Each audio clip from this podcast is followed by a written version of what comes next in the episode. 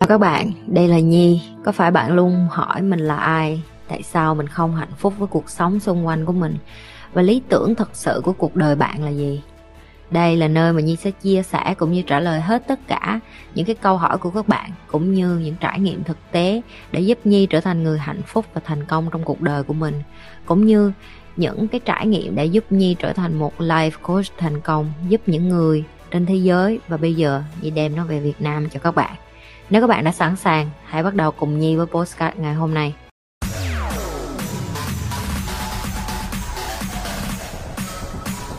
Sự khác biệt giữa cách nói chuyện tự hạ thấp bản thân mình và nói chuyện khiêm tốn là sao vậy chị? Ok.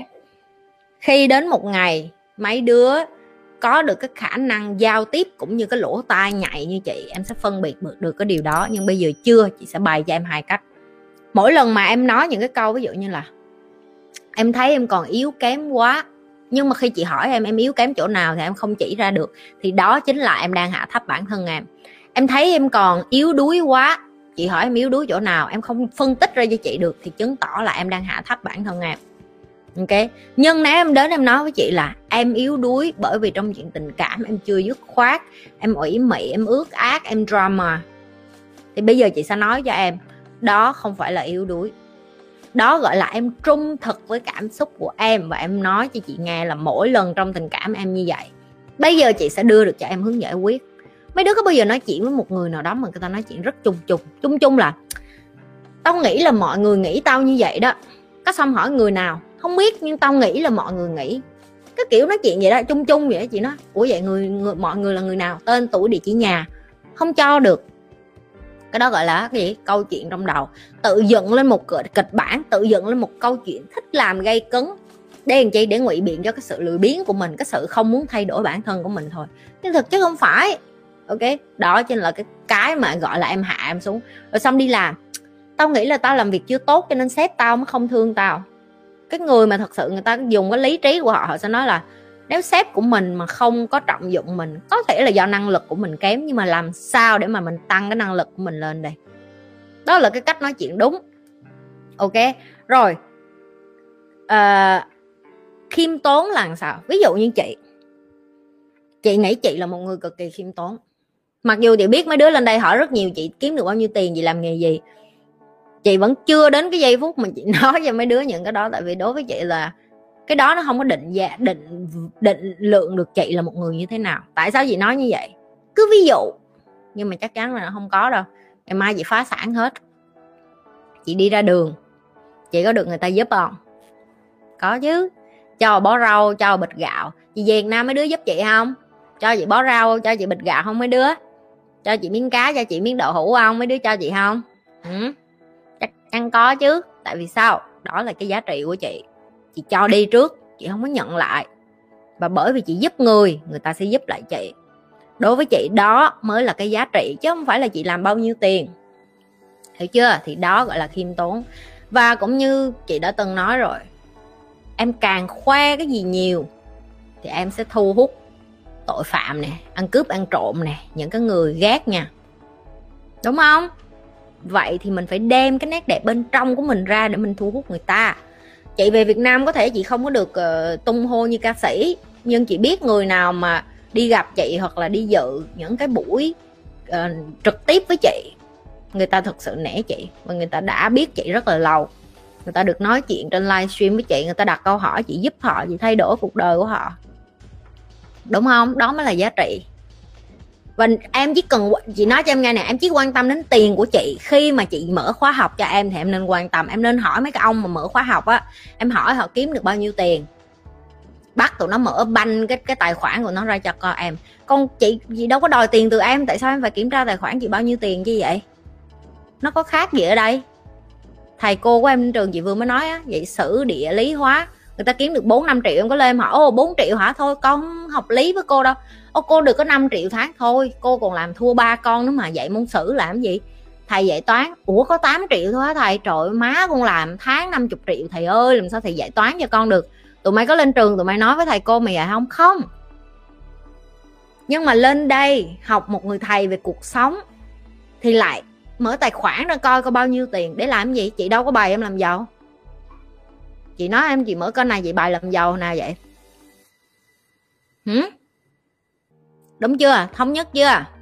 Đó gọi là khiêm tốn đó. Rồi cái gì khiêm tốn nữa?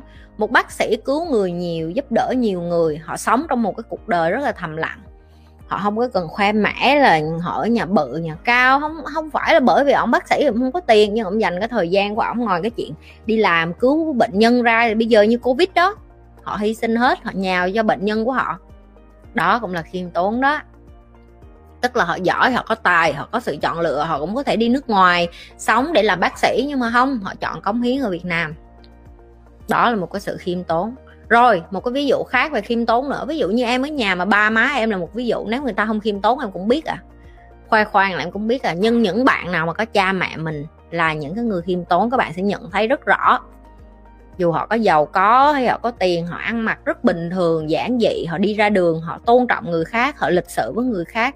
Họ là những quý ông, quý bà mà em nhìn không phải là bởi vì áo quần của họ, mà bởi cái cách họ hành xử và đối xử với những người xung quanh.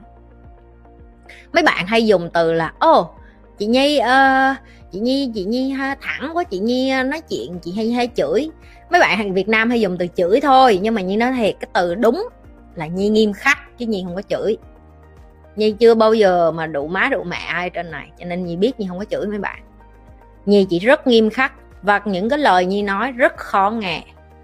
Nhưng mà biết làm sao giờ, những cái kiến thức này phải khó nghe thì mới vô đầu được. Những cái kiến thức này mà bạn mềm mỏng, bạn dịu dàng, bạn không dạy được. Và nếu như có một ai đó đang làm life coach ở Việt Nam giống như Nhi, và theo cái con đường mềm mỏng và thành công được, đi qua bên kia học của người ta. Mỗi người có một cái gu dạy riêng, Nhi đã từng phân tích rồi. Nhi không phải là cái gu cô giáo như mẹ hiền. Nhi là cái gu mà gọi là quân đội á. Học với Nhi là phải tốc độ, học với Nhi là phải nhanh, học với Nhi là phải take action. Học với Nhi là không có lý do lấy trấu. Nếu như Nhi cho bạn một con đường, bạn không đi theo con đường đó, kệ mày chết mày nghèo, đó là quyền của mày, không phải lỗi của tao. Ok, cái con đường mà Nhi đưa cho mấy bạn tùy chọn.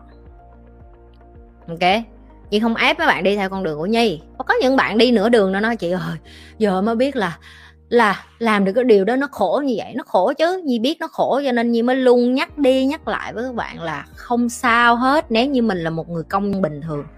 Cũng không sao hết nếu như mình là một người mẹ ở nhà lo cho con. Cũng không sao hết nếu như mình là một người đi làm tháng chục triệu, 20 triệu, về nhà ăn cơm ngày 3 bữa, cà pháo chấm mắm. Nói tới đây thèm quá, lâu rồi không được ăn cà pháo, hiểu không? Với gia đình đừng có nghĩ quá chi là nhiều về cái chuyện là mình phải thành tỷ phú thì mình mới hạnh phúc. Có những cái yếu tố, ví dụ các bạn nói hôm bữa các bạn hỏi chị Nhi, không nhớ bạn nào hỏi chị Nga, nó hỏi chị vậy trên đời này ngoài thông minh với cần cù ra là thành công hả chị? Chị nói không, thông minh, cần cù và may mắn nữa.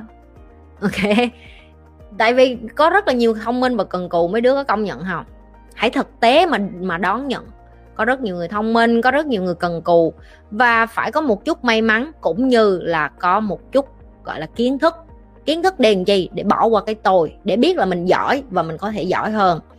Rồi cảm xúc để làm gì? Để điều khiển và để control được nó một cách tốt nhất cho giải quyết công việc. May mắn này là ở đâu? Đúng thời điểm, đúng địa điểm, đúng nơi chốn, đúng cơ hội. Chị là một đứa gọi là lì trâu chó đó, chị quăng chị tất cả mọi nơi, và chị chỉ cần vô đúng cái hũ vàng một lần thôi, cuộc đời chị đi lên. Tức là chị gặp đúng những cái ông thầy đúng thôi. Tất nhiên chị cũng gặp những cái ông thầy vớ vẩn, hiểu không? Cho nên đó là những cái strength mà chị đang bày cho mấy đứa, đó là gặp những cái ông thầy vớ vẩn. Đừng phí thời gian, đừng phí thời gian với những ông thầy vớ vẩn. Nếu ai em cảm thấy người ta độc hại, nếu ai em cảm thấy người ta không cho em được cái thứ em cần. Đối với chị, một người thầy giỏi là một người thầy không những dạy cho em những cái kiến thức của chị, định hướng được cho em, mà còn phải nhớ là người ta giúp em kiếm được ra tiền nữa. Tại vì sao? Cuối cùng em cần tiền để sống. Em ngồi đây em nghe coi YouTube của chị từ giờ tới lúc em chết ra tiền không? Không. Chị có thể cho em thêm chút ý chí mạnh mẽ, chị có thể cho em thêm chút động lực, nhưng mà chị không có take action cho em được. Và thầy của em phải thúc em take action được. Thầy ở đâu thì em tự kiếm. em không kiếm được, vô đây học đỡ chị Nhi cái đã, tại rẻ, miễn phí, không tốn đồng nào hết á. Chỉ có biểu đi vô review YouTube thôi đó, mà cũng không làm mừng lên mừng xuống không được. Trong này cái đống đang coi livestream của chị, đứa nào chưa vô review, xíu thừa thả đường link cho bạn để bạn vô review Google cho chị nghe không, giúp đỡ bạn bè đấy nghe không. Đừng có quên like, share và subscribe. Nếu các bạn là những người coi trung thành, các bạn phải biết phải làm cái gì rồi. Tiếp tục lan tỏa cái điều như vậy.